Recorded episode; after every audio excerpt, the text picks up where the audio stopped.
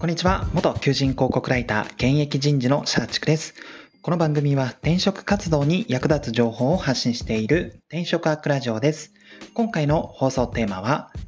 逆質問で印象を落とさずに残業や待遇を聞くテクニックという話をしたいと思います。はい。まあ、今週は逆質問に関する、まあ、ハウツーを配信してるんですけども、今回はこの逆質問で印象を落とさずに、まあ、残業とか給料はどうなんですかっていう質問をする、まあテクニックをお伝えしようかなと思っています。で、この配信をする背景なんですけども、まあなんか転職サイトでいろいろと調べてる方も多いとは思うんですけども、一般的に逆質問で待遇や福利厚生の内容は NG って言われてるんですね。はい。例えば、この入社意欲が低そうと面接担当に思われてしまうからっていう理由で、まあよくこの、よくある NG な逆質問の例えとして、この福利厚生とか給与、残業については極力控えようみたいな、えー、もうちょっと違うエピソードを、まあ、逆質問して自分の PR をつなげようみたいな解説が多いんですけども、まあ、正直転職する立場からしたら、いやいや待ってよと。大前提この待遇とか残業とか給料とかが自分の思ってるラインを上回ってんのか下回ってんのかどうかをジャッジしないとわ、もう、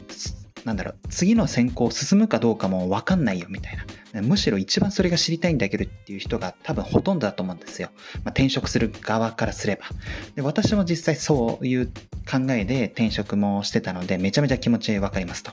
なので今回は、まあ、一般的に逆質問であんまりよろしくないけども、よろしくないって言われてるけど、まあ、残業や待遇を聞くテクニックをお伝えしようかなと思っています。なんか前置きだけで2分ぐらい話しちゃいました。すいません。で、ここから巻きで簡単にわかりやすくお伝えするんですけども、えー、そうですね。これテクニックは2つあります。1つは逆質問の前に、まあ、スキルの高さとか志望意欲の高さを、まあ、ちゃんと PR するっていうところになります。まあ、転職活動なので、えー、そうですね。大体は経験者採用とか、まあ未経験採用も多いんじゃ多いんですけども、例えば経験職、経験採用だったら、ちゃんといかにその募集している仕事にない仕事内容に対して自身が持っているスキルとか能力、経験値がちゃんと活かせますっていうのを伝える。まあ、未経験募集だったら、まあ、入社意欲、えー、あとは学習意欲の高さっていうのを PR する。まあ、これをやるっていうのがまず大前提、この一般的に聞いちゃいけないよ聞いたらやめましょうね、みたいな、そういう待遇や福利厚生の逆質問する情勢を、あ逆逆質問をしやすい、まあ、環境を作ることができるかなと思っています。まあ、やっぱりあの、面接官も、何でしょう。逆質問で待遇とか、えー、まあ、残業の話されたら、じゃあ絶対に落とすかって言ったらそんなことはなくて、結局、面接担当が気にするポイントって、えー、何でしょう。今募集をかけている仕事に対してスキルとか経験が合致しているか、あるいあるいは、もしくはまた、えー、そうですね、一緒に働きたいと思える人材かどうか、この2点に集約されるのかなと思っています。ですので、逆質問する前に、えっ、ー、と、まあ、スキル、スキルが高い。だから、あの、あなたが求めている、この、まあ、経験値とかもうすでにありますよというところをちゃんと PR する。あるいは、まあ、志望動機、ちゃんと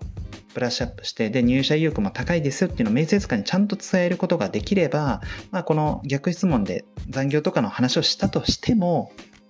別にそこまで、え印象を落とさずに済みます。はい。まあ、私はそういうふうなスタンスで、まあ、面接はしてるので、まあ、実際に、まあ、面接をしてるっていうのは、人事側として、まあ、転職者の面接を聞いてるんですけども、まあそういう感じなので、まあ一つ、この逆質問の前にちゃんとスキルの高さとか、入社意欲の高さを PR するっていうのが大切かなと思っています。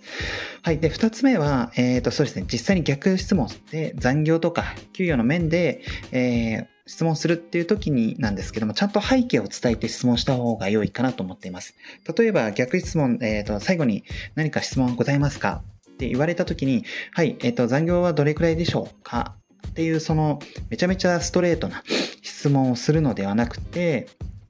その質問する背景をまずは最初に伝える。で、その後に残業はどのくらいでしょうかっていうふうに伝えた方が良いかなと思っています。それだけで印象は違います。例えば私は前職がですね、え、ー、と、人材系で働いていて、実際に本当にすごいブラック環境でした。もう9時から、ん？朝の10時から、えー、夜の22時まで働いて、そこから家に帰って、仕事を持ち帰って、深夜3時ぐらいに仮眠して、8時に起きてみたいな、そんな生活だったんので、まあ、そういうのを改善したいっていうのがあって転職をしたんですけども、まあ、実際に、え、ー、と、面接、一時面接の時には、まあ、前職の話もちゃんとして、まあ、長時間労働がちょっと合わなかったと。まあ、長くは続けられないっていうところがあって、今転職活動している、まあ、きっかけの一つです、みたいなことを伝えていたんですね。まあ、そんな風な感じで、えー、残業気になっているんだったら、えー、前職ではすごい長時間労働でめちゃめちゃ苦労しました。まあ、ちょっとこのめちゃめちゃ苦労しましたっていう、その表現をそのまま使っていいかはちょっと、まあ、要検討なんですけども、そんな感じで、前職長時間労働で、えー、辛い思いをした、えー、少なくとも今回の転職ではそこの部分は解消したい。その上で、えー、自分が好きな、まあ、好きなというか自分の能力を発揮して御社に貢献したいと思っています。ちなみに御社っていうのは残業はどれくらいなんでしょうか、まあ、求人広告ではこうこうこういうふうに書いてあったんですけども、それは本当なんでしょうかみたいな感じで聞けば別に何でしょう。残業を気にする人なんだとか、なんかそこで評価下がることはないと思うんですよ。ちゃんとストーリーがあって、あ、転職活動のきっかけもそこが一つ含まれてるんですねっていうふうに思ってくれるので、まあそんなふうにですね、ちゃんとこの背景を伝える、ストーリーを交えて、まあ残業とか、まあ、給料の面を、えー、質問すればよいかなと思っています。まあ、この2点ですね。逆質問の前にちゃんと PR をする。えー、で、逆質問する際には端的に言うんじゃなくて背景を伝えて、え質問する。これをやるだけでも別に印象を落とさずに済むかなと思いますし、むしろまあ残業とかの話をして、まあ、これはめちゃめちゃ持論なんですけどもね。残業とかそういった給料の話をして、なんか難色を示すような会社はむしろ逆に行かなくていいんじゃないって思っちゃうタイプの人事じゃ人事なので、まあ、こんな風にですね、まあ、逆質問、一般的にはなんか待遇とか、えー、給料、残業、福利厚生、微妙、それを聞くのは微妙って言われてるんですけども、まあ、転職する側からすれば、えー、第一条件、それクリアしてないと、えー、その会社、受けたいかどうか、えー、入社、受かっても入社するかどうか判断できないっていう方がほとんどだと思いますし、私もそうなので、まあ、そこすごい重要だと思うので、こういうふうに、えっ、と、今回お伝えした2つのポイントを、えー、意識してま、逆質問でちゃんとそこをクリアにしていただけたらなと思います。はい、本日の放送は以上となります。最後までご視聴いただきありがとうございます。あなたの転職活動の成功を祈りつつ、今日はこの辺でまた明日。